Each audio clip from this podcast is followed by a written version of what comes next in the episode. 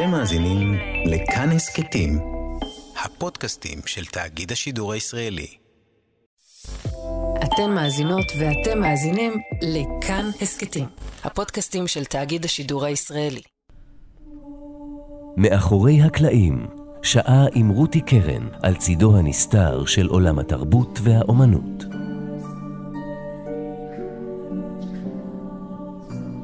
עורב זה קוד סודי. ביני ובין העורב שנחשף פה בכיתה בפומבי. אני שייכת לעולם. יש קוד סודי בין האנשים שהעורב מבקר אותם בחצות ליל קור וסער. אבל אני לא רוצה לדבר על כך. לא על העורב ולא עליי. אם מדברים על העורב, הוא מלבין. אם מדברים עליי, זה הופך תמיד לא אמיתי. ואז היא שאני מסתלקת. אני רוצה לחשוף את עצמי, זו הכתיבה, אבל אני לא רוצה. איך לעשות את שניהם כאחד? איך אפשר לחשוף את עצמי בפני עצמי, לפתוח שדה רחב עד האופק ולהישאר קיים? מהו החילזון המסתתר בשבלול, בקונכיית הים, בביצה המנוקדת בקן הנטוש, בתוכי, בחורשה בלילה, בהיוהיה, במחר, בספר הבא, ברגע הבא, בערים הגדולות, בארצות רחוקות, מעבר למחסום הגלים בים, שאנחנו נחשפים אליו במחנה הקיץ, בחוף הפראי, ליד גשר הזיו.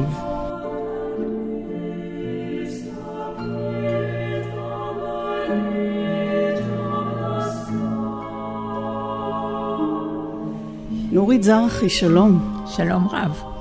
אני רוצה לדבר עלייך ועל העורב ועל הכתיבה ועל הספרים והעורבים ושהכול יישאר אמיתי. שלא תלכי, שתוכלי להיחשף ולהישאר קיימת, שאפשר יהיה לעשות גם וגם, להיכנס איתך אל תוך הקונכייה, אל הקן הנטוש, אל החורשה בלילה, אל ההיו היה, אל המחר, אל האתמול, אל הספר הבא, אל הרגע הבא ואל הרגע עכשיו. ננסה? אפשר לנסות. את הסופרת והמשוררת נורית זרחי אולי אין צורך להציג. היא אינה האישה מאחורי הקלעים שאיננו מכירים, ואולי בעצם כן. האם אנחנו מכירים? לכאורה כתיבה של כ-150 ספרי שירה, פרוזה ומסות לילדים ולמבוגרים, פזמונים, שירים שהולחנו, מוכרים ואהובים לרבים מאיתנו, נורית זרחי גם עטורה בכל פרס ספרותי אפשרי, פרס ביאליק ופרס לאה גולדברג ופרס יהודה עמיחי ופרס דבורה עומר ופרס זאב ועיטור אנדרסן וכמובן פרס ישראל שבו זכתה לפני שנתיים בדיוק כשמלאו לה שמונים. בעצם אנחנו מקליטים את התוכנית סמוך מאוד ליום הולדתך. נכון. לא שנצליח למרות המאוויים באמת להקיף, לצלול ולדלות את כל אוצרותייך, אבל כאמור, למרות התחושה של כן, נורית זרחי, מי לא מכיר, כנראה שלא ממש. איך סופר עובד, איך הוא יוצר יש מאין, או גם יש מיש. מלאכת הכתיבה הפרטית, האינטימית, היכן, איך היא נעשית, מה המחיר שהיא מבקשת, ולמה לכתוב בעצם.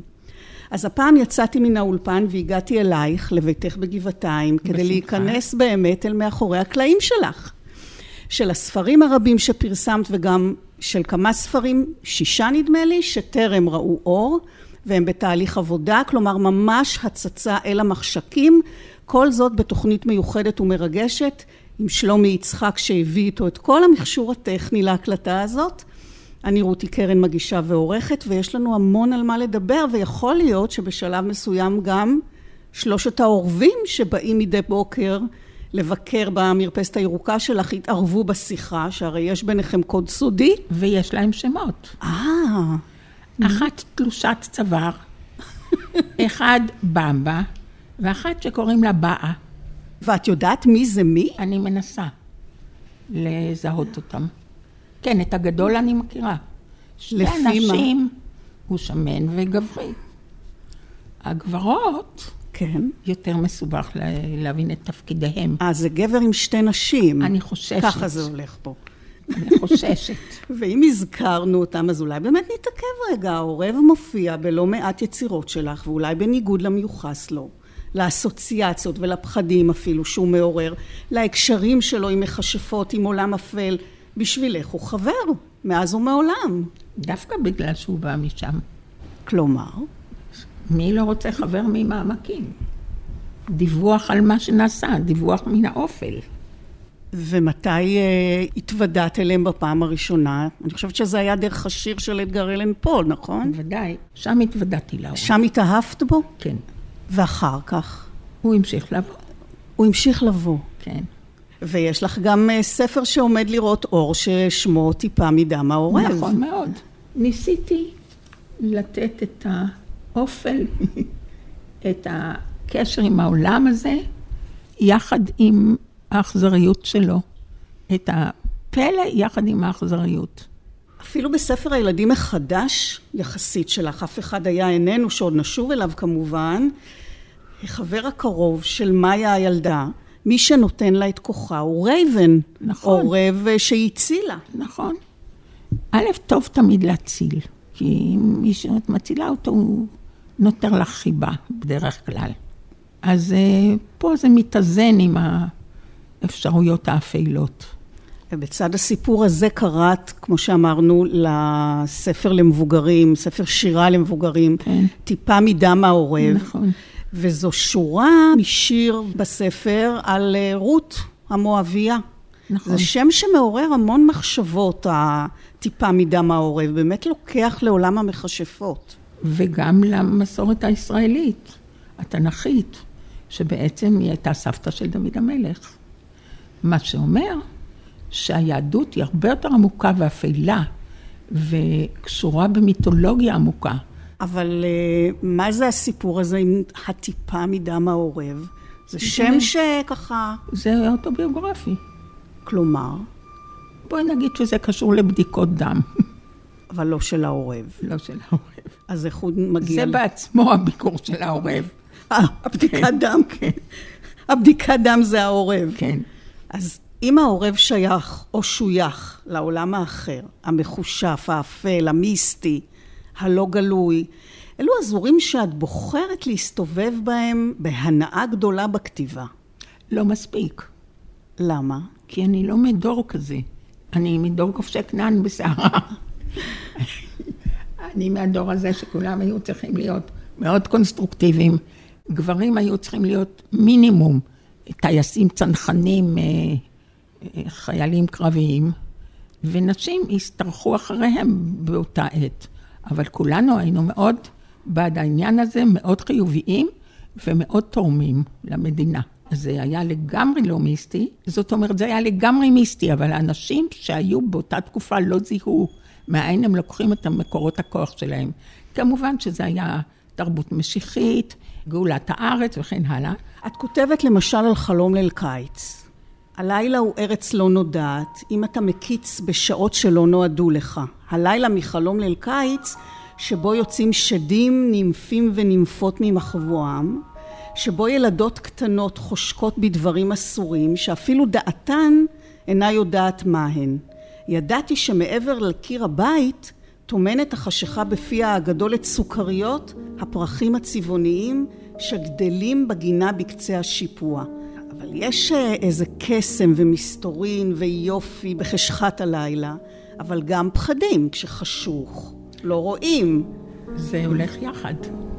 הלא מודע הוא מפחיד, אבל הוא המקור של האוצרות. כי אז, אם אין שם אריה בחושך, אז הוא כן יכול להיות. אריה, הוא ישנו ואיננו בעת ובעונה אחת. כותבת, אין שם אריה, אין שם אריה, אין שם אנחנו אריה, אומרים את זה לעצמנו ולילדים. אבל הוא ישנו. רק בעצם המשפט, אין שם אריה, מכניסים אריה. נכון. הפחד שלנו מאריה יוצר אריה. יוצר את האריה. כן. בסיפור לילדים, את לא מוכרחה לעוף אם את לא רוצה, סופר על חתולה שהלכה לאיבוד בלילה, וחושך נכנס לה לעיניים עד שהיא חשבה שהיא עצמה עשויה חושך. נכון. צריך חושך במידה מדויקת. אסור יותר מדי ללכת לשם ולהתמכר. זה ממכר? ייתכן. יש בנו חלקים שאנחנו לא נתקלים בהם ביומיום או בכוח רצוננו, והם נסתרים מאיתנו. וזה הלילה. זה הלילה של אה, שייקספיר. נדמה לי, אסור לי להגיד את זה בוודאות כזאת.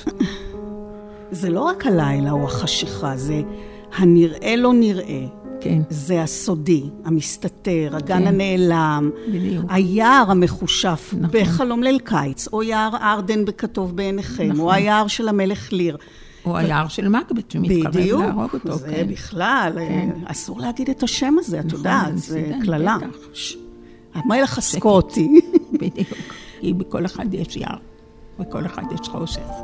כלומר, היער לא צריך להיות בחוץ. לא, רצוי, אבל אה, אחרי שגאלנו את ארצנו. אז ניכנס ליער הפנימי. כן. וזה גם לא כל כך רע. זה לא כל כך רע, אבל זה לא כל כך פשוט, וזה לפעמים מסוכן. למה? כי בפנים אנחנו, טרה אינקוגניטה, אנחנו לא יודעים מה יש לנו בפנים. וכשנכנסים זה כמו להיכנס סומה למקום שאתה לא מכיר. אבל את נכנסת. בטח בגלל חוסר כישרון לקחת מבחוץ. הלילה או היער או הגן, אלו האזורים של מאחורי הקלעים בעצם. הפנים של הפנים של הפנים מעבר להדחקה, את כותבת במשחקי בדידות, או בהתייחסות לספרו של פרויד, פסיכולוגיה בחיי היומיום, את שואלת, מה, מתחת לרצפה יש עולם אחר? ובתוכי, הימצאותו של פרויד בעולם משמחת את ליבי. נמצאה הנפש, הדיבור יכול להביא מרפא, ואני מתהלכת עד היום במסדרונות שהאיר. וגם הייתי בטוחה שבית הזיכרון הוא הגן הסודי שאנחנו חושפים מתחת לשריגי וחבלי חבלבל הפרא בשקיקה, בידיים חתוכות מן הענפים היבשים, הקוצניים, מושכים כדי שייחשף מה שנמצא מתחת. הטראומה של מלחמות ישראל, של בתי הזיכרון, של תרבות הזיכרון, היא טראומה ששייכת לא רק לאנשים שבאמת סבלו את סבל הפוסט-טראומה, אלא היא שייכת לתרבות הישראלית בכללה, ובוודאי ילדים נחשפים לזה.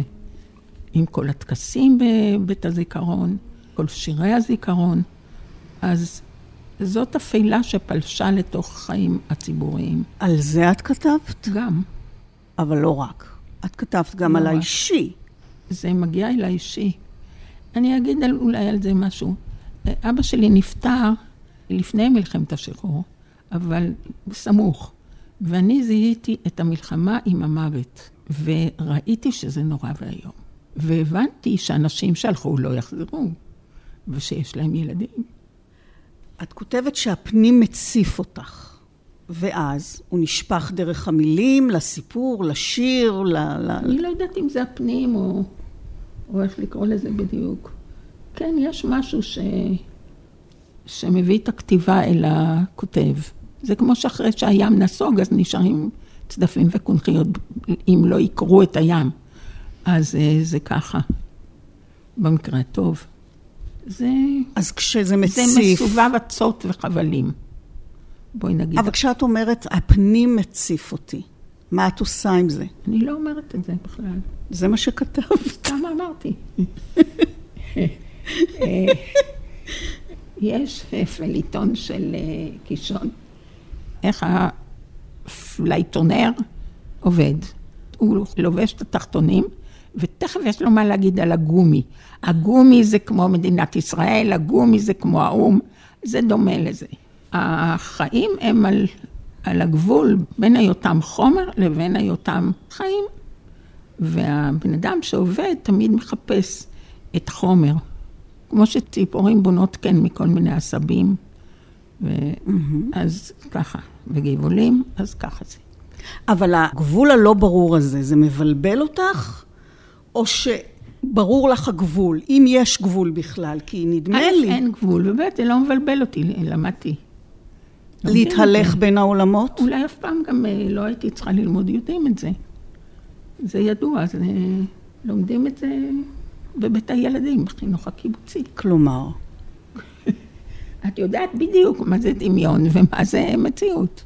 החיים מלמדים את זה, בטח בבית הילדים. נדמה לי שיש בך- בכתיבה שלך צורך או יכולת ואומץ להביא את מאחורי הקלעים של הנפש קדימה, להיראות, להכיר בקיומם. אני רוצה לקרוא שיר ילדים ככה את קראת לשיר הזה, זה שיר כן, למבוגרים. כן. מתוך הספר אה, טיפה מדם העורב, כאמור טרם ראה אור. למראה כפותיו השעירות בחרך הדלת, גדיים טיפשיים נמלטו לתוך השעון. מעל ראשיהם מחוגים נקנקו משך, מחליק במורד האפס. ומנימוסי הגלידה מהר נזלו המחוגים. פניו המגולחים של השעון הצביעו, השעה נצח בחברת מטאורים, מינרלים ושבילות החלב, הגדיים פתיתים במרק המוות. זה שהתחבאו בתוך השעון ולא נסו מבעד לדלת, לא מנע מהם להיווכח שבחוץ ובפנים חד הוא. נו, ייתכן שחוץ ופנים... מי שכתב את זה יסביר את זה. מי שכתב את זה יסביר את כן, זה. בבקשה. לא, לא, מה שכתוב נכון לשעתו. זה לא שזה לא נכון עכשיו, אבל אני רחוקה כבר מזה. מה? זה, זה לא מזמן. נכון, אבל ברגע שזה נגמר, הכתיבה נגמרת, נגמרת. אז זה כבר הופך להיות לא רלוונטי? לא, זה הופך להיות לא שלי. באמת? כן, הוא לא שלי במובן זה שעכשיו אני במקום אחר. תראי, טיפש מי שיושב בתוך שעון. אבל זה, זה בדיוק מוליך, לאן זה מוליך? אבל, אבל אני שואלת על החוץ ועל הפנים. בדיוק. אז מה שקורה, זה שבחוץ הזאב, שהוא המוות, כן. והם יושבים בתוך השעון.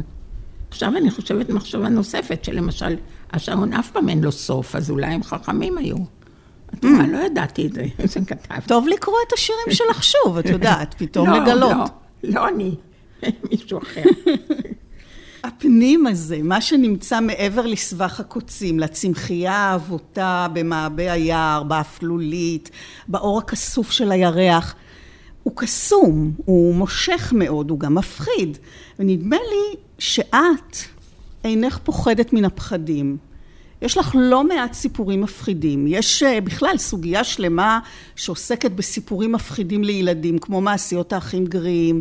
אבל אה, אני לא כותבת סיפורים מפחידים. הם מפחידים רק מי שלא מוכן להציץ. אבל הם לא סיפורים מפחידים, הם סיפורים על חומרים שמן הראוי להכיר. הם לא מפחידים, אני לא אבל את זה אנחנו, אז אולי בכלל אין סיפורים מפחידים. כן, אבל לא שלי, יש מפחידים. יש מפחידים? כן. מה למשל? האחים גרים. הם כן מפחידים? הם נורא מפחידים. ושלך לא? לא, ממש לא, הם לא מאותו ז'אנר. זה לא רק האחים גרים, זה גם, זה גם אנדרסן. אה, ורואל דל. ואולי מי שמעז יותר מכולם זה שרל פרו, ש, שלא מרכך שום זאבים, לא ממתיק שום זה, גורל של נסיכות. זה לא הוא, זה אגדות מסורתיות, זה אגדות שהלכו בציבור. אבל... אה, ושם זה היה נכון. בלי ריכוכים. אז אה, ככה, כיפה אדומה נטרפת. היה, העולם היה חשוף לסכנות נראות לעין, כי באמת היו זאבים ודובים וכן הלאה. החיים היו הרבה יותר חשופים למוות, לפחד. היום הדברים הרבה יותר עטופים ומחותלים, אבל הסיפורים שלי הם מפחידים רק את מי שמפחד להסתכל. הם לא באמת מפחידים. להסתכל על מה? על עצמו, על מה שנעשה, להסיר את החיתול ולהסתכל מה באמת קורה. אני נזכרת בריאיון שאת נתת לפני שנים ליואב קוטנר, שסיפר לך על הילדים שלו שפחדו נכון, נכון. משירים שלך, ואת שאלת אותו, הם נבהלו? כן. והוא אומר, כן, קצת, ואז את בעיניים בורקות מחייכת ואומרת לו, נהדר. כי זה התפקיד של הספרות, להפגיש אותנו עם דברים שאין לנו באופן יומיומי. אף אחד לא מתעכב להסביר לנו אותם, לחשוף אותם. בטח בתוך משהו יש משהו. איך לא? אבל את נהנית מזה שנבהלו. לא, אני לא יודעת. זה לא היה לי כל כך נעים. אה, מאז אני חושבת על זה באמת, אבל לא העליתי בדעתי שזה מפחיד. כי את רואה אבטיח, מה את חושבת? תכף את חושבת, מה יש בפנים? כן, נכון, הוא התייחס לשיר הזה. כן. אישה אחת בתוך אבטיח, שמזה הם נבהלו. כן, מה שאני רוצה להגיד, אני לא רוצה להגיד, עכשיו אני אגיד מה שאני לא רוצה להגיד, זה אינפורמציה. מעולה. זה אינפורמציה לילדים, שפוחדים ממה שיש בפנים. אז לא לפחוד ממה שיש בפנים, בטח לא מאבטיח. אישה אחת גרה בתוך אבטיח גדול נורא, היו לה שני שרפרפים, כיסא ומנורה. וחתכה לחלון, וחצבה לסלון, ותלתה שם תמונה, והכניסה ארון. וחתול שיצאו עכברים, היא גידלה בפינה. ופתאום נסתיימה העונה.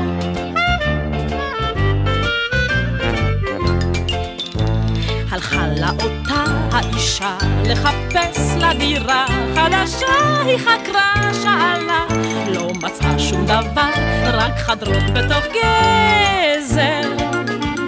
ארוך, ארוך אבל צר.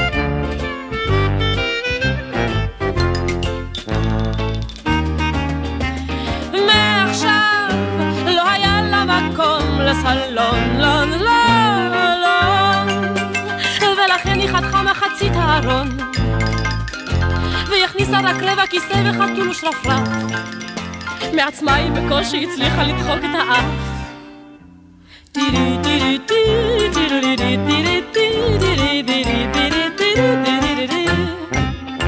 מה לגבי הבטן של הזאב? זה הסיפורים המפחידים. זה לא... וכדאי ש... להיכנס לשם? כשהייתי ילדה מאוד פחדתי מזה, אני לא יודעת, זה, זה סוגיה, תמיד רבים על זה בספרות הילדים. אם כן, אז לאט לאט ומעט מעט. דרך אגב, ילדים אוהבים סיפורים מפחידים. נכון. זהו. אז למה צריך לשמור עליהם כל כך בעצם? אנחנו תמיד אה, רוצים לשמור על הילדים שלנו. אבל אולי זו טעות. אני, כמו שהבת שלי אומרת, את רוצה שאנחנו נשכב במיטה ולא נזוז. וזה נכון. בדיוק. כן, אז, אז הילדים של קוטנר נבהלו מאישה באבטיח, כן. ומילד בתוך תפוז נכון, שישן. נכון. שאנחנו עוד נדבר בהם, אבל אני רוצה רגע דווקא להתייחס לשיר שהוא באמת מפחיד.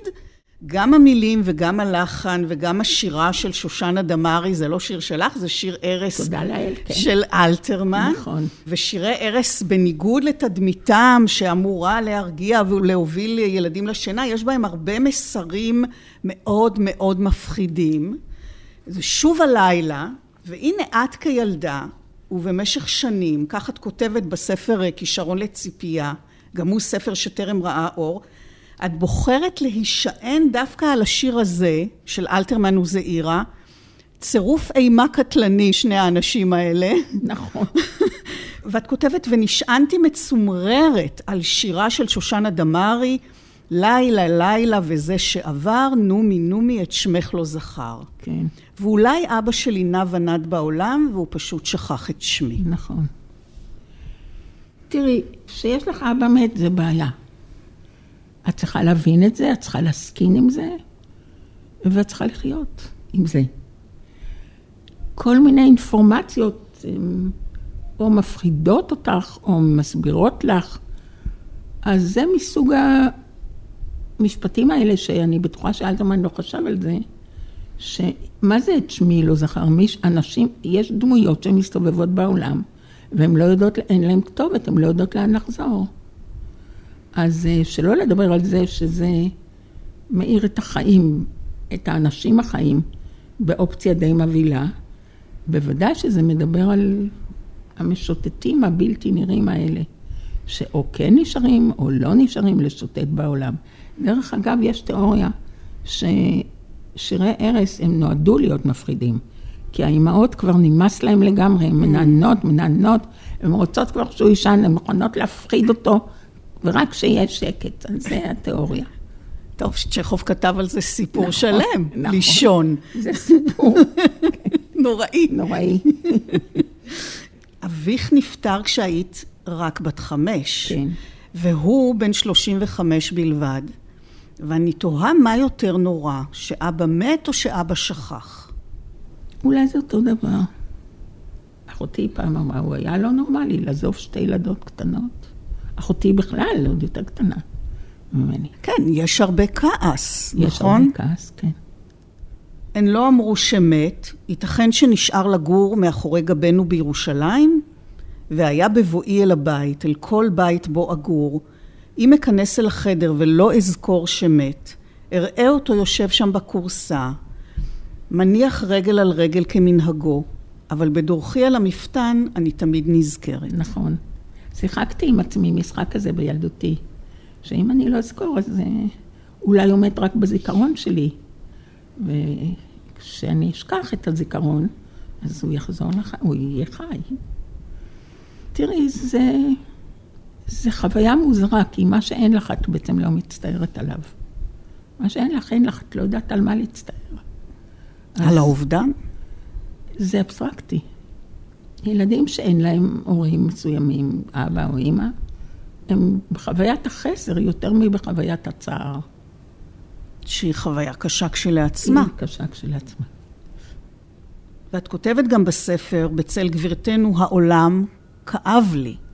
העולם כן, כאב לי. נכון, היו עוד כמה סיבות טובות. כן, המילה אבא נעדרה מן הלקסיקון שלי מחוסר שימוש. נכון. אבל אביך מופיע בהרבה מן הספרים, הוא נוכח בכתיבה. כן. ההיעדרות שלו נוכחת, נכון. היא לא נעדרת מן הלקסיקון נכון. מחוסר שימוש. נכון. זה משפט לא כל כך נכון. בתור אידאה של אבא, אבל בתור אבא, נגיד, שלוקח על הידיים או מדבר, אין לי את החוויה הזאת. אבל את כותבת עליו. את כותבת על עליו. הרעיון של אבא אני יותר... את רואה את זה כרעיון? תראי, הוא לא מתממש, האבא הזה. מתממש בכתיבה. לא, הוא לא מתממש שהוא לא לוקח על הידיים ולא לוקח אותי ולא אומר לי כלום וכן הלאה. הוא לא אומר לי, בתי, את באמת הגדלת לעשות. הוא יכול היה להגיד את זה אם הוא היה חי. נכון. רק במאוחר יותר הבנתי שהיעדרותו של אבי היוותה מין חסר חסר תיקון. קשה להצטער על מה שחסר, מפני שקשה לדמיין אותו. נכון. זה נכון. את מסכימה עם עצמך. כן. לא תמיד, אבל במקרה אה, זה... יש לך לפעמים ויכוחים עם עצמך. לא, באותו רגע נראה לי שזה נכון, ואחר כך נראה לי שזה לא נכון. וזה משהו שאת הולכת איתו. תראי, חסר חסר תיקון. אני כבר... אה, כבר ויתרתי, נו, מה אני יכולה? אני בת 80, אני אבכה על אבא שלי. מה זה, זאת אומרת, ויתרתי, אז היו ויתרתי שנים, לעולם. והיו שנים שנלחמת על זה? היו שנים שבכל מיני צורות מוזרות ניסיתי לתקן את החסר הזה. באיזה צורות? גברים, חברים, כתיבה, עבודה. וזה עבד. לא. אבל די, מספיק. מה גרם לך להיכנע? לא היה עניין של להיכנע, זה היה עניין של קביים כאלה, ללכת את החיים. ו... ובינתיים הלכתי. יתמות הייתה מעין מום, או כישלון כן. כרוני, כן. משהו שקשור להיותך ספורטאי גרוע. נכון. התביישתי באבא שלי שלא מת לפי רוח התקופה. נכון. כלומר, הוא לא מת במלחמה. איזה מין דבר זה? זה בזבוז מוות. בן אדם צריך למות בתוך תקופתו. ואלה שמתו מהצדדים, הם היו אנשים לא רציניים. ככה הם נתפסו. כן. וזה הפריע לך? כלומר, את חשבת על זה? בטח, חשבתי שככה זה. את חשבת על זה של אבא שלי לא מת לפי רוח התקופה, וזה... כן. וזה ואני לא רק שהוא מת, אלא הוא גם... הוא בגד בחזון הציוני. כן. ו... אם כבר אתה מת, אז תמות נכון, כמו תמות שצריך. כמו שצריך. תהיה גיבור. עכשיו, אני לא דיברתי על זה שהוא היה סופר או משהו, זה היה מאוד לא לכבוד לבן אדם להיות סופר. לא היה לכבוד. לא. צריך להיות צנחן, או פלאח, או מקסימום לעבוד ברפת. מה השתנה? נכון, שאלה רצינית. נכון, אביך ישראל זרחי היה סופר. כן, הוא מתרגם. כן. ואת מספרת וכותבת על כך שהיית צופה בו כילדה קטנה כשהוא עובד. נכון. האיש היושב על שולחן הכתיבה. נכון. זו התמונה, זה הזיכרון. נכון, נכון. בגלל שהייתי אסתמטית, אז לא ישנתי, לא הצלחתי להירדם, אז הוא היה לוקח אותי, אימא שלי, שהייתה מורה, הייתה צריכה לישון, שיהיה לה כוח ללמד, אז הוא היה לוקח אותי, אני הייתי יושבת והוא היה כותב. זה היה משהו קסום? אני לא חושבת. אני חושבת מצאת בזה עניין? לא, אני חושבת ששמחתי שאני לא שוכבת לבדי במיטה בחושך. אז אה, היה הצלה מסוימת. אז הוא היה כותב בלילה, לאור מנורת אה, קריאה, כן, בשקט הזה של הלילה, כן. ואת צפית בו עובד. ואיך כן. את עובדת? אני לא עובדת. אם יש לי מה לכתוב, אני כותבת את זה. אבל זו עבודה. לא, כי אין לי את זה בצורה מסודרת או ככה. את כותבת לא יודעת בימים, בלילות. אני לא כותבת, אני, אני משחררת את החומר הזה. את לא כותבת. יש 150 ספרים. אני לא מי עובדת. כתב אותם? לא, לא, אני, את רואה שאני לא יודעת. אבל אני לא עובדת, אני משחררת את החומר. אז איך? יש שעות מסוימות? יש תראי, גם אם... מקום מסוים? כן, אני... לא, אין לי מקום. אני הייתי כותבת בבתי קפה, זה היה מאוד מתאים לי. כמו שפרוסט קרא לזה, הבדידות המאוכלסת. בדידות מוחלטת. נכון, אבל אה, אני הייתי כותבת, אבל אני לא יכולה עכשיו יותר ללכת לבתי קפה, אז אני צריכה לכתוב בבית. זו תקלה רצינית. תקלה. כן. דווקא לכתוב בבית. כן, מה לא מפריע בבית? אני? את? כן. אבל את גם בבית קפה. אבל יש עוד אנשים. כלומר, הלבד הזה. כן, הם, הוא מתח- הקשה. הם מתחלקים איתי ב... Mm. בצרה. למרות שאת לא מדברת איתם שם. לא, אבל עצם לא. הנוכחות. נוכחות, וזה שזה בעולם החיצוני, כן. ככה זה, יש בזה, זה, זה מרתיע. אז את עכשיו נאלצת לעבוד מן הבית, לכתוב מן הבית. כן. אז חדר העבודה, לא, אין חדר עבודה. אין חדר ת- עבודה. תסתכלי, אחר כך תסתכלי, יש כן. חדר. יש שם- האמת שהיה לי שולחן, אבל נתתי אותו. יש שיר של שרניחובסקי. אני, אין לי כלום, אף לא שולחן. אז אין לי שולחן. זהו. אז איפה, על מה נכתבים כל הדברים היפים האלה? אז פעם הם נכתבו באמת בבתי קפה. ועכשיו? זו בעיה. אני לא יודעת. אבל שישה ספרים מחכים עכשיו לצאת לאור, אז את הם, אה, עובדת. לא, הם... אז עכשיו את, את, לא, את לא יוצרת עכשיו? זה מה שאת אומרת? לא. איך את עושה את זה? איך את משחררת? את מקריאה למישהו? את אני אה, אראה לך. נגיד, היה לי איזה רעיון. כתבת אותו על כריכה של, על של, כל דבר. של אני- ספר אסטרולוגיה? לא, מה זה? אה, איצ'ינג. איצ'ינג. עכשיו, אז על הכריכה את כותבת... על כל דבר כל- אני שוכחת את זה מיד. אז על כל מיני דברים אני כותבת, כן. ואם אם אני מבינה מה שכתבתי שם, מה שלא בטוח, או אם אני זוכרת איפה כתבתי, אהה. כי זה בכל מיני. אז, אז אני אוספת את זה. ואחר כך מי מרכז את זה בצורה... מישהו בא ועושה את זה עבור? לא, לא, צריך לכתוב את זה, זה רק רעיונות. זה משפטים. את מה שאחר כך יוצא? אני כותבת את זה. אה. יש פה פנקס. את כותבת גם, יש בכתב כמה יד. פנקסים, כן, אבל אני לא תמיד מבינה. וגם לא תמיד אני זוכרת מה פתאום רציתי, מה רציתי. זה פנקס עם רעיונות או עם יש שיר? פה כמה פנקסים, לא, זה כל מיני משפטים. אבל מי הורג אותם אחר כך? את. אני, אני, את, אני, אז אני אז זה. את עושה על המחשב, את עושה... אני, יש כמה בנות, אני מכתיבה להן. את, אני. אוספת את זה, אבל לא תמיד. כן, עליזה עליזה? ציגלר סיפרה לי שאת יושבת ומכתיבה לה שירים שלמים נכון, בעל פה. נכון, נכון. עליזה היא אבן היסוד של הרבה מהכתיבה שלי. את מכתיבה לה שיר. כן. מהרגע להרגע את, את כותבת את השיר בראש. אבל הוא, הוא פה. הוא לפחות משפט. אז יש משפט, ואז את שאר השיר את ממציאה במקום? לא, בדרך כלל זה באיזה מקום מפוזר, ואני אוספת את זה. אני אפילו לא מזהה מה כתוב פה, הייתי מקריאה איזה שורה, אבל אני לא מזהה. לא, זה לא, את יודעת, זה לא, זה קשה להבין את זה. גם לי, כי איך בסופו של דבר זה מתגבש? בראש. כן, אבל זה, זה יוצא החוצה. אנחנו קוראים את זה.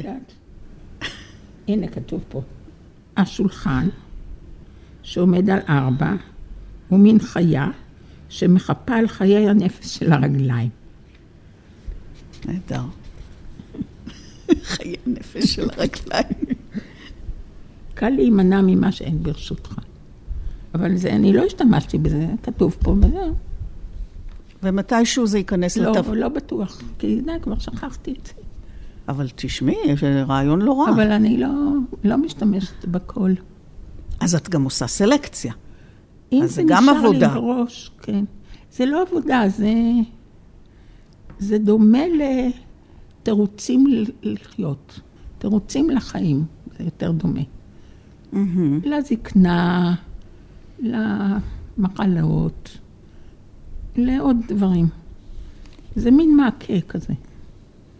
אבל היו, את כותבת מגיל מאוד מאוד צעיר. אז ש- אז לא הייתה זקנה לא, ומחלות. כנראה שהייתי צריכה מעקה. אני כותבת מגיל צעיר, כי פתאום ראיתי שיש לי את זה בראש. אז כתבתי את זה. את כותבת בנוכחות אבא, בנוכחות גבו העסוק, ידעתי לעשות מה שלא ידעתי בנוכחות עצמי.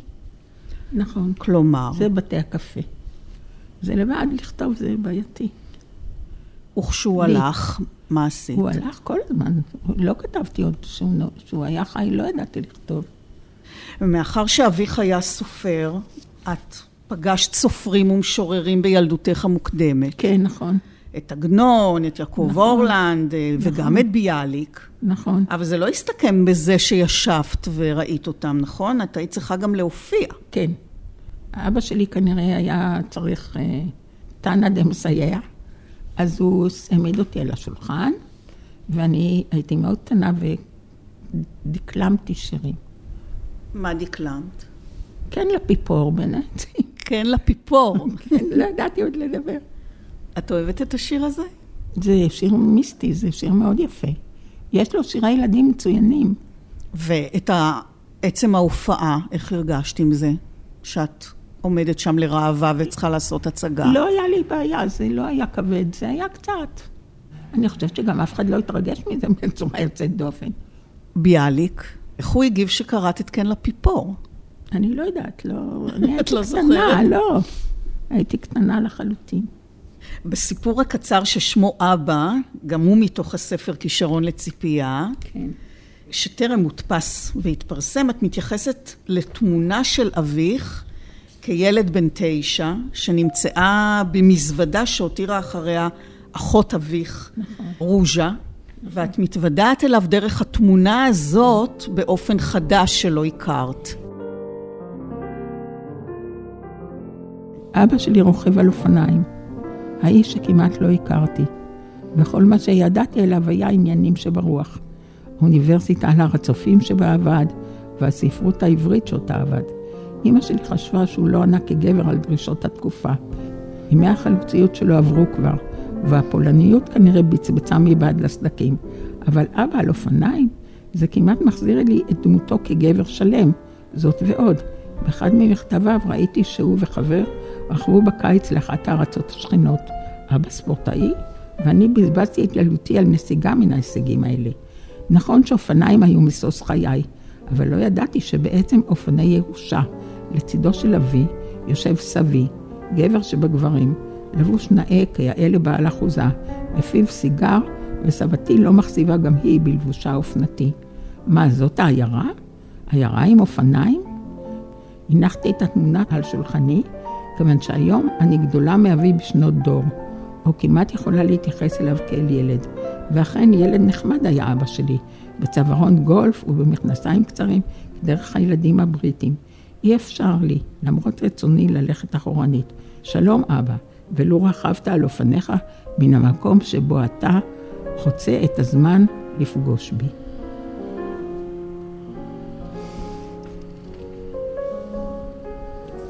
כן. היית רוצה שהוא יבוא על אופניים. לא. כבר אני לא יודעת, הוא היה בן 30 ומשהו, ילד. זה כבר היה משונה. אבל יש משהו יפה בזה שאת אה, מדמיינת אותו מגיע, מגיע אלייך על אופניים נכון. אה, אי שם, איפה נכון. שהוא נמצא. נכון. מאוד מרגש. כן. והנה, את עדיין מחכה לו. לא, אני חושבת שכבר לא. לא, כבר לא. את כילדה, כפי שתיארת, אהבת לשבת ולהביט באביך הכותב, משהו כנראה קסם לך בעולם הזה שאליו היה נכנס. את זוכרת מתי כילדה את כתבת לראשונה משהו ספרותי? שיר, סיפור? כן, אני זוכרת. אני לא זוכרת, אבל הזכירו לי. יום אחד קיבלתי מכתב מאיש אחד שפיזר את הירושה של אביו, את המסמכים. הוא מצא שם שיר שאני שלחתי לאבא שלו, שהיה בבריגדה, וכתבתי שם, כמובן, תהיה בריא, מזל שלא כתבתי תמות בדרצנו, אבל מההתחלה הבנתי שיש פה משהו. אבל uh, כתבתי לו, תהיה זה וזה. עכשיו, לא ידעתי לכתוב, זה אימא שלי כתבה מפי. אני חושבת שהייתי בת שלוש, אה. ארבע, כן, ממש מזמן. זה הדבר הראשון ששמתי לב שכתבתי. שיר בגיל שלוש. אולי ארבע. יש לך אותו? לא. דווקא היה לי אותו, אבל לא, לא יודעת איפה שמתי. ואחר כך, מתי זה קרה תראי, שוב? בגבע הייתה חברה מאוד מאוד אוריינית. היו מוציאים עיתון לילדים, הילדים היו כותבים את העיתון, והיו מקריאים את השירים של הילדים, כולם כתבו. אז אני כתבתי הרבה שנים עוד. זה היה בעיקר שירים? זה היה בעיקר, לא, גם סיפורים גם כתבתי. סיפורים כתבת? כן, אבל... על אה, מה? הייתה לי חברה ועשינו מועדון סיפורים, כמו באן שרלי. אז אה, אני, היה לי ילדים, חבורות ילדים, משהו כזה. והיה לי, יש לי באיזה מקום הפנקס שירים שכתבתי. אהה, אני זוכרת בעל פה. מה את זוכרת? נמה הכנרת, הרים לעטרת, ושמש מזהרת יורדה אל התהום. עולם אז רוגע, אורו הנוגע, נה נה נה נה, אני לא זוכרת. מראה הקדום, שרה הכנרת שירת היקום. נגיד אני בת תשע. מה את אומרת? כן, זה מוזר, העברית הזאת היא מוזרה. נכון. במשחקי בדידות, את מספרת על מורה שהיה שולח לאימך דפי, אה, נכון, דוד מלץ. דפי לוח שנה תלושים, נכון, ועליהם הוא כתב לה שעלייך להיות סופרת. נכון. כלומר, היה כישרון מובהק, ואנחנו גם שומעים את זה עכשיו עם השיר הזה. עכשיו, את מצביעה על הבעייתיות של סופרים שהם ילדים של סופרים. נכון, התחרות האפשרית, נכון. הקנאה, הקושי, נכון. אם מבקשים להיכנס לנעלי ההורה או שאפילו עולים עליו. כן. הוא ניסה למצוא נקודת משען בפנים. את מרגישה שאת מוצאת נקודת משען? לא בטוח. זה זז, הפנים זז. ולפעמים את מוצאת? אולי לרגע. מתי? כשאני מצליחה להגיד מה שאני באמת חושבת, וזה לא קורה מה הרבה? שאני באמת מרגישה. זה קשה מאוד לדייק. כן. הייתה משיכה לספרים, לקריאה. או, זה היה נכון? מכה. מכה זה היה, זה עדיין, הספרים כן. הם המספקים לעתים את גרגר החול שיציק לנו עד שנצליח להצמיח פנינה מן הקונכייה הפנימית, את כן. כותבת. כן. איך את מזהה פנינה? אני לא מזהה את זה. לפעמים את קוראת משהו וזה בדיוק מה שחסר, אבל זה מאוד נדיר. גם הרבה ביוגרפיות קראתי להבין את סוד העניין. אין סוד העניין. על למצוא פנינה זה נדיר. בכל אה, צדפה נדמה לי פנינה אחת בודדת, נכון? כן, כן, וכך גם הכתיבה, כן. שזה עיסוק בודד. עיסוק כן, בודד זה מאוד. סוג בודד. אתה יושב בחדר אתה יושב בחדר עם מגבלות הכישרון שלך. זה בעיה. תראי, אין לנו מגבלות. יש בדיחה כזאת שאומרת, אנשים מתלוננים שאין להם כסף, אבל, אבל אף אחד לא מתלונן שאין לו שכל. אבל זה נכון שאת נתקלת במגבלות כישרונותייך, דווקא כן. זה, יש רגעים שאת מרגישה את זה? שאת, בטח את- שאני לא את- מצליחה להגיד מה שאני רוצה. שאת עומדת ואת אומרת, אוף, לא, אבל אני לא מדייקת. אז איך יודעים שזה זה? איך יודעים? זה עושה קליק. אבל הרבה פעמים זה לא. אתה יושב בחדר וקול כלשהו מכתיב לך את מה שעצמך היומיומי לא תמיד יודע. נכון. ככה זה? ככה זה כן, עובד? ככה זה עובד. היכולת כתיבה היא לא בידיי. אני לא כותבת הרבה כי אין לי כל כך כוח. לא תמיד. כן. אני כותבת קצת, אבל בראש זה עובד.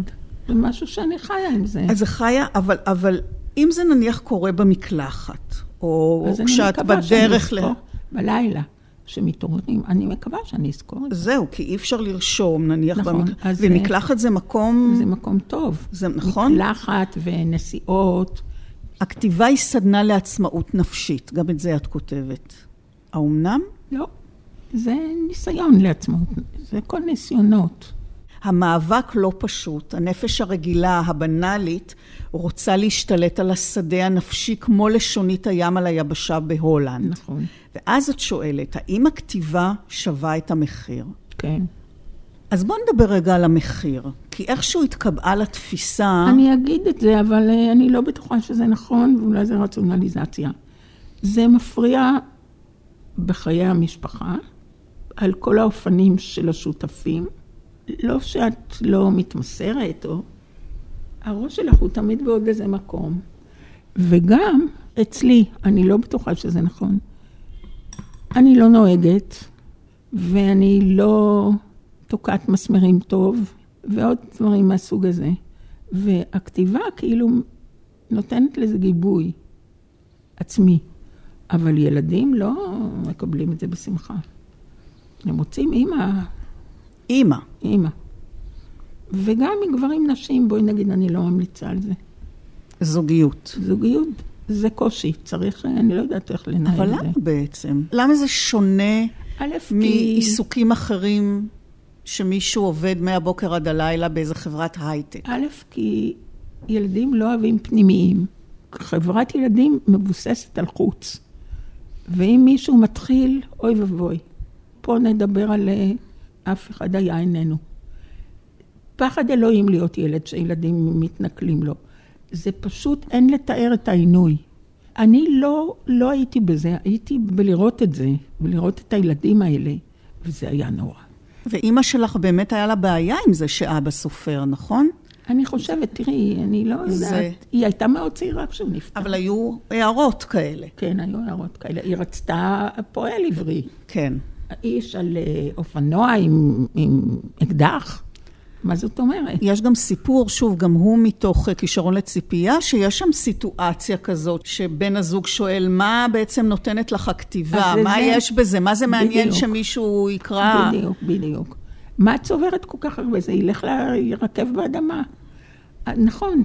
אז יש בעיה עם העניין הזה של העולם החיצוני, שמיוצג הרבה הפרקטי. פעמים על ידי גברים. כן. אני לא חושבת שגברים, הם- יש המון סופרים עבריים. ההפך. נכון, גברים. גברים. ממש. מעניין אם היה נגדם גם איזה טענות, או אני שזה... לא חושבת. נכון? זה משהו אחר. הנשים עוזרות להם כמה שאפשר. הן אפילו כותבות, הם מכתיבים להם והן כותבות, והן... שבע פעמים אה, סוניה טולסטוי כתבה את בדיוק. מה ושלום, שבע פעמים.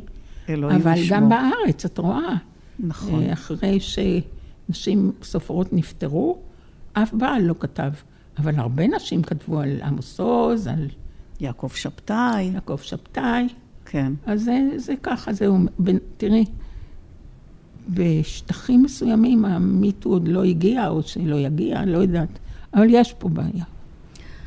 ואת הרגשת את זה במהלך השנים? בוודאי. כלומר, זה היה משהו שגם הרגשת מול בן זוגך, שגם הוא היה איש כותב. לא, בן זוגי הזה היה גאון. סליחה. כן. ומה איתך? לא יודעת. לא, הוא היה מאוד איש מוכשר. אבל, אבל נורית, נו, מה אני אעשה? לא, זה לא יכול להיות שאת אותו. מציגה את זה ככה. לא, אבל הוא באמת היה. אה, בסדר, אני לא מבטלת אותו, אבל, אבל את מבטלת טוב, את אבל עצמך. זה שייך למה שאני אומרת. עכשיו, אני ברגע מסוים, זה, לא יכולתי להתמודד עם זה יותר. עם זה שיש שני יוצרים בבית אחד? אני לא רוצה להיכנס לזה, יש לי ילדים, הם הילדים של יורם. כן. אבל זה, זה לא היה פשוט. כן. גם יורם היה מהתרבות הזאת של אה, צריכים להיות פוזיטיביים. ו... טוב, אני אגיד רק משפט אחד. יורם אמר, יקראו את השירים שלך, יתאבדו אנשים, את צריכה לקחת אחריות. זהו. כי וואו. ארץ ישראל היא חיובית, היא בונה. עכשיו, אני לא אגיד לך שהוא לא צדק לגבי מצבי הנפשי פה ושם, אבל זה מה שהוא היה אומר לי. אז זה, לא יכולתי, עד וזה גבול... סירס? לא, אבל עד גבול מסוים זה היה קשה להגן על זה. כן. ועם הילדים, היו להן טענות לבנות? כן, כן. היו טענות? בטח, בוודאי. אבל גם הבנות שלך יוצרות, נכון, אומניות. זה לא שייך לעניין. כן, אבל, אבל אני מדברת על, על העניין הזה של, ה-. של הקושי עם זה שאימא סופרת ומשוררת ויושבת בח...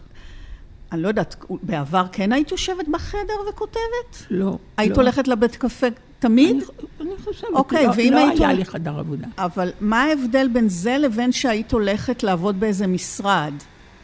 והיית את מוציאה חוזרת... את הנפש, את, אני אספר לך. אני רוצה להבין איפה הבעיה. פגשתי עם מורה אחד לשיאצו, שאמר לי שהסיוט של חייו הייתה שאימא שלו, שהייתה אלמנה כי אבא שלו היה טייס, שהייתה מצטרפת לטיול שנתי, והיא הייתה שרה. כל השנה הוא היה מקווה שיקרה משהו והיא לא תצטרף ותשאיר, הוא לא יכול היה לסבול את זה. ילדים לא סובלים שהפנים של ההורים בחוץ. אז זאת הבעיה. הם לא יכולים לסבול את זה. זה כמו לראות אה, חילזון בלי בית, כזה חשוף. חשוף, חש... חשופית. חשופית, בדיוק. כן. זה מגעיל אותם, הם לא יכולים. אבל את, את, את חשפת, השירים חשפו. לילדים יש סיפור אחר נכון. על. ילדותם מאשר להורים. כי אם אנחנו מדברים על המחיר, אז גם התקבעה איזו תפיסה שעד כה לא מעט סופרים שדיברתי איתם לאורך השנים הפריחו אותה, את התפיסה הזאת, שהכתיבה היא תרפויטית, היא מקהילה. היא בטבעה תרפויטית כמו כל אומנות. אבל הנה, תראי, את כותבת, אנשים מזהים בטעות כתיבה או יצירה עם הקלה. תיאוריה רווחת הטוענת כי האומנות מאפשרת לנפש להתפרק ולהזדכך מקשייה. האם התיאוריה הזאת בטעות יסודה? האומנות היא סוג של עבודה שדורש השקעה. כלומר, בצד הקשיים שהחיים מעוררים, קיים צורך לעשות את העבודה נאמנה. אי אפשר להכחיש שקיים אלמנט של השראה, אבל בצידה יש מאבק בחומרי העבודה.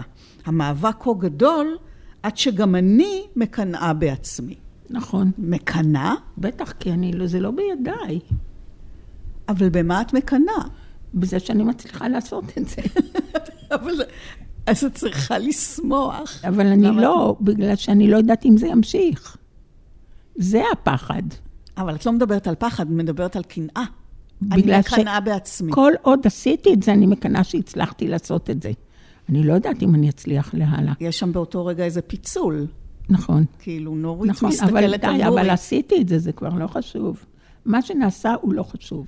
מה מקנאה בנורית שהצליחה. אני מקנאה בנורית שהצליחה לעשות משהו. עכשיו אני צריכה להמשיך, אבל אני לא בטוחה שאני יכולה. זה מאבק מענג? לא, אז מה טיבו של המאבק? זה פחד. יש לזה שתי פנים. אחת, שאת רוצה להמשיך את תהליך הכתיבה, אבל את לא בטוחה שתצליחי. הפן השני, זה שאת... אה, אין לזה פן שני. אה, כלומר, המאבק הוא נגד הפחד? כן, אני חושבת... לא, ואולי תכתבי דברים לא שווים, אז זה גם בעיה. זה הפן השני. קרה לך שכתב דברים לא שווים?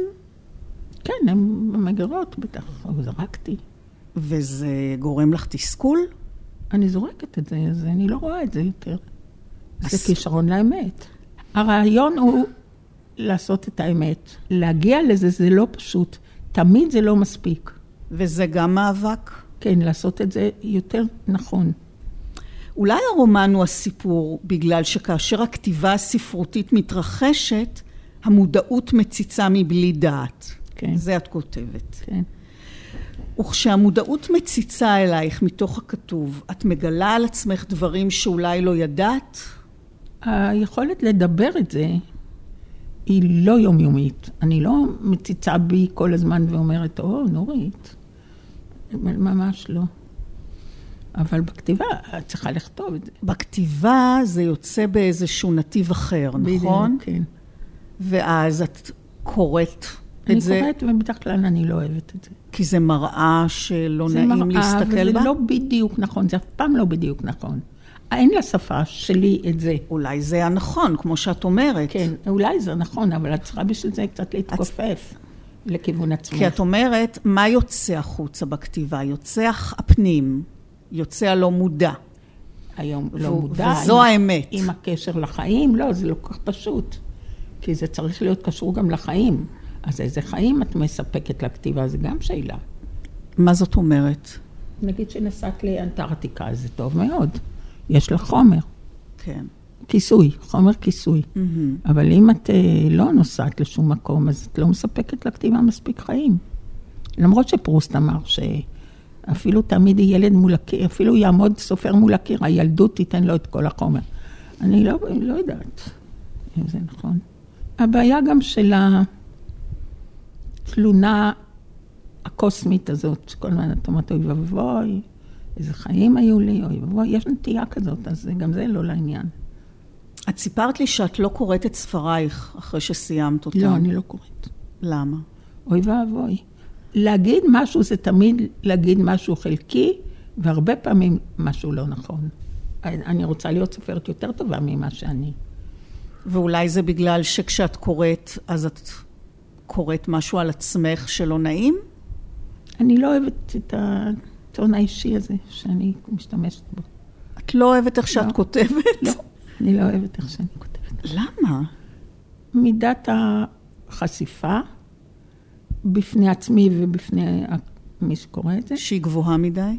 היא גבוהה מדי. וגם אה, השפה, צריך למצוא את השפה הנכונה מאוד. לא תמיד יש. ולפעמים... לא קראת אף ספר שלך? אני לא קוראת את זה, אבל לפעמים... אף ספר? אלא אם כן אני צריכה. זה היה ככה מההתחלה? או לא- שזה קרה באיזשהו שלב שהפסקת אני? לא זוכרת. אני מניחה שזה היה מההתחלה. אני מניחה שיש לזה יסודות אה, אוטוביוגרפיים. כלומר? בואי נעזוב את זה. אה, נו, זה הכי מעניין, אבל בואי נעזוב את אסור זה. לדבר על זה, למה? כי זה פוגע בזכרם של אנשים. אני זוכרת שמחזר אחד אמר לי, אמרתי לו שאני כותבת, הוא אמר, שייקספיר תהיי לנו. זה לא התקבל מאוד באהדה. אבל לא, זה לא הגברים, היו- בכלל לא. מעניין להגיד הגברים. כן. חברים הגברים, או בני הזוג, איך לקרוא לזה קצת מילה יותר סימפטית. לא, לא, זה אני לא, היה לי נוח. ואת אומרת גם שאין הקלה בכתיבה. מי שכזה, כזה. כלומר, אחרי שאת כותבת משהו, אני, ואמרת אם שזה אני יוצא... מצליחה, אז אני מאוד... אה, אז יש הקלה? יש. זה לא שיש הקלה, יש תירוץ נכון לקיומך. אז זה סוג Mm. של הקלה. כי בכל זאת, יש, כך זה נראה, למרות הידיעה הזאת, איזה ניסיון מתמיד לגעת בזיכרון, בחוויה מפעם, בילדה שהיית. וזה כן עולה בידך? לפגוש אותך? לא, אני לא... בדיוק את זה אני לא אוהבת. אבל את מנסה. כן. את מנסה, את כותבת עליה. ניסיתי הרבה שנים. ולמה את לא אוהבת? זה קשור לחוויה של uh, הכאב של החיים. עכשיו, אני לא כל כך אוהבת לדבר על זה. א', כי זה קוסמופוליטי, ויותר טוב לדבר על זה באופן אחר. בואי נגיד, היה לי יותר קל לקרוא את זה אם הייתי כותבת את זה באופן אחר. אבל הנה, הובלת לכתוב את זה ככה. טוב, עליזה עזרה לי. עליזה ולילך, זה לא, אני לא לבד, אנשים שקוראים את זה כן. עוזרים לי, הם, הם מתארים את השרץ מכאן טעמים. אפילו העד שנמצא לי לא יכול לעזור לי לגעת בילדה ההיא הרחוקה, הלא ממשית, הבצורה בתוך עצמה, בתוך אי אמת של סיפור שהסתלף, לא בגלל חוסר אומץ או רצון להסתיר, אלא בגלל שהזמן יוצר, כמו מים באבן, את הסטלקטיטים והסטלגמיטים של סיפור ילדותנו במערה החשוכה. אבל יחד עם הסיפורים המפותלים האלה, קיים גם האי-סיפור. האם באמת הייתי פעם ילדה? כדי להתקרב יותר לחיי, למרות שברור מראש שזו תכלית שלא ניתן להשיגה, יש בי צורך בלתי פוסק לנגוע בה, משיכה שלא חדלה להגיע לנקודה ההיא ולראות. לתפוס את הרגע לפני שהתחיל הכל. הרגע הלבן, בו כאילו יכלו להיות חיים אחרים, בחצר האפלה, מאחורי בית האבן המציב בירושלים המנדטורית. על בהרות השמש, המשתקפות בכלי זכוכית חברון הכחולה. צבע הזהב של הלדר שמכרו הרוכלים ברחוב בלכתי, בדרך לגן הילדים, ליד הסוכריות המסתוריות כמות העולם, אלו המחליפות בפה צבעים. החלונות הגבוהים הנעוצים בעובי קמרונות האבן, או בעמק, מקום שהשדות פרוסים שטוחים, בהירים עד לגבעות, והשמיים יורדים למטה ונושקים להם בחצי העיגול של האופק. ולמרות הידיעה שזה בלתי אפשרי, האם יש דרך אחרת שאדם יכול לשוות בעיני רוחו הזדמנות שנייה? כן, זו שאלה רטורית, אבל נכון. הכתיבה מאפשרת? לא, מה פתאום. הכל fiction. זה fiction, זה ספרות. אין הזדמנות שנייה? שאלה רצינית, צריכים לשאול את זה את הרבנים. את שאלת, את לא אחראית על התשובות. בדיוק, אני לא יודעת. זה לפעמים קורה? שיש הזדמנות שנייה? לך. לא יודעת. קשה לענות על זה. איך היא תיראה ההזדמנות השנייה? את הסופרת. אולי בספר הבא אני אגלה אותה.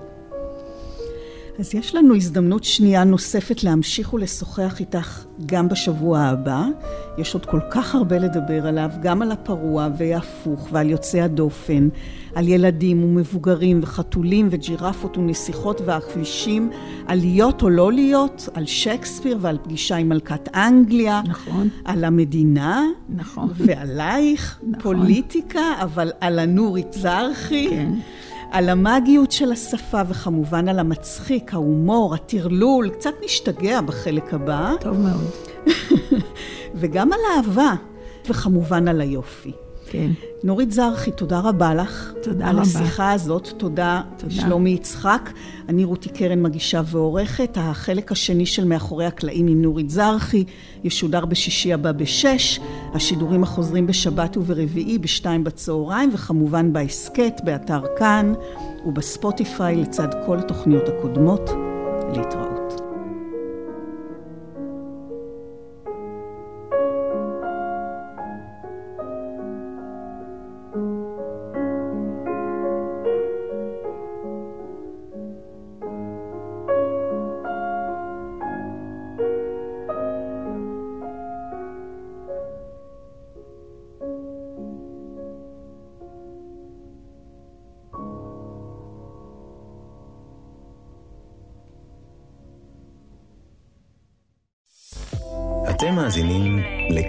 הסכתים, הפודקאסטים של תאגיד השידור הישראלי.